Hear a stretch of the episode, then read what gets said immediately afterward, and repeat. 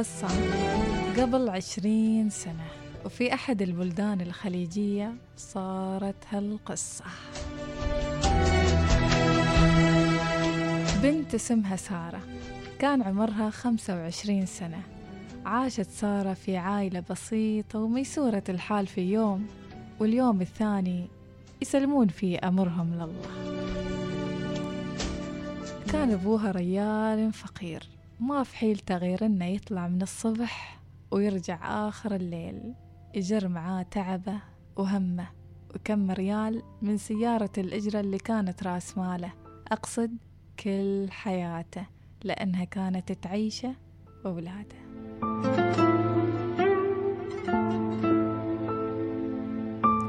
وعلى الرغم أن سارة كانت أنبه أخواتها وأشطرهن وأحلاهن بعد إلا أنها اختارت بعد ثانويتها إنها تكون في البيت وتنتظر فارس أحلامها إنه يخلصها من كل اللي كانت تعانيه في بيت أبوها وفي بيت أهلها من حرمان وفقر. وطبعا هذا الموضوع وهذه الفكرة بعد ما خدرتها أوهامها بالهالأفكار اللي سجنت فيها نفسها بعد مئات الآلاف من الأكاذيب اللي كانت تتشربها من المسلسلات والأفلام.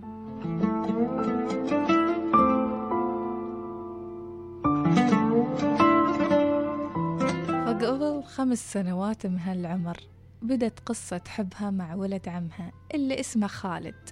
كان خالد يعيش قريب من بيتهم ولأن سارة عاشت في بيئة ما بس فقيرة مال حتى فقيرة مشاعر وكلام طيب. فأول ما قالها خالد أحبك أو حتى بدأ يتغزل في ملامحها.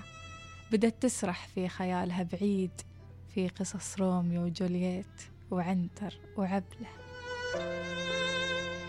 كان خالد يغرقها بالأشعار والرسائل اللي يخليها اللي يخبي لها إياها تحت شجرة بيتهم الكبيرة. كان خالد بالنسبة لسارة المخلص.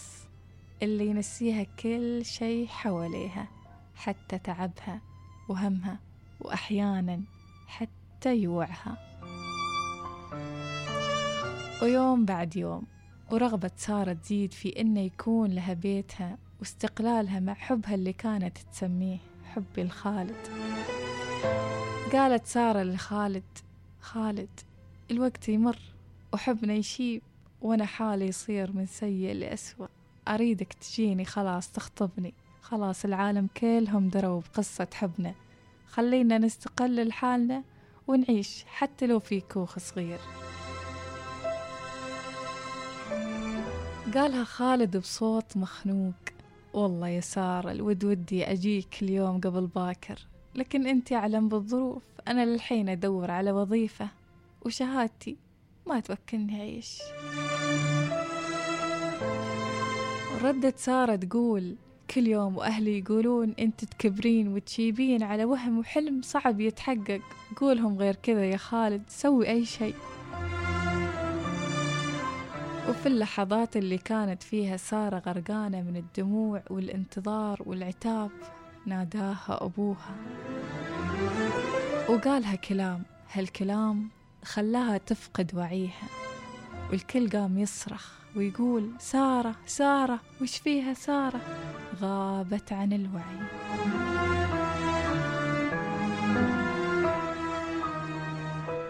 في هالأثناء ألف سؤال وسؤال أكيد في في بالكم.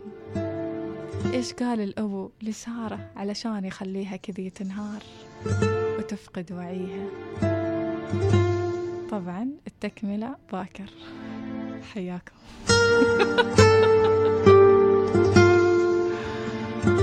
قصة غريبة عجيبة. هاي بس يعني تشويقية اليوم ها؟ لكن الأحداث تبدأ تسخن. يوم بعد يوم يوم بعد يوم. وانتوا تشوفوا بروحكم.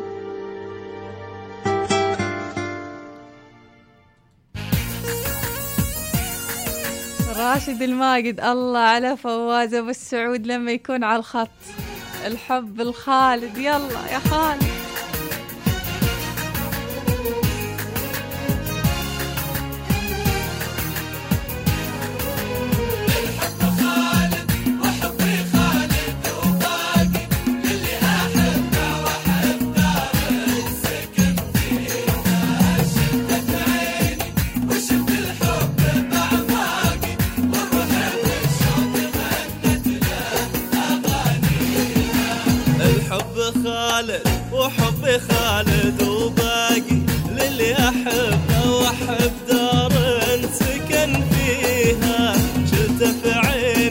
عشت الحب بعمري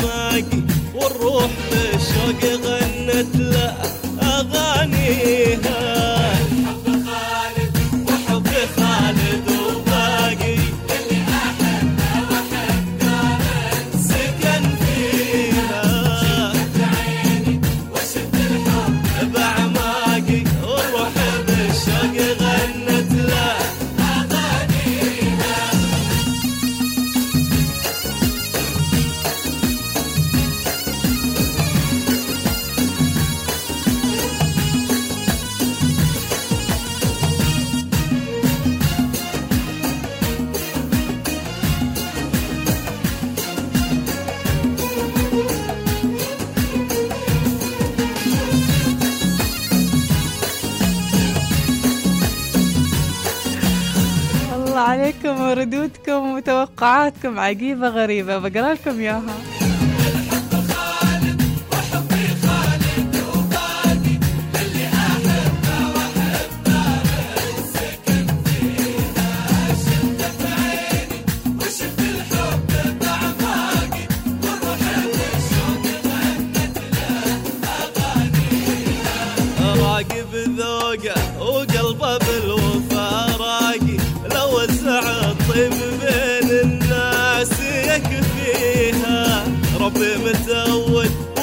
بحسن الأخلاق.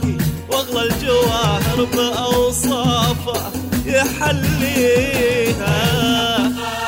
وحبي خالد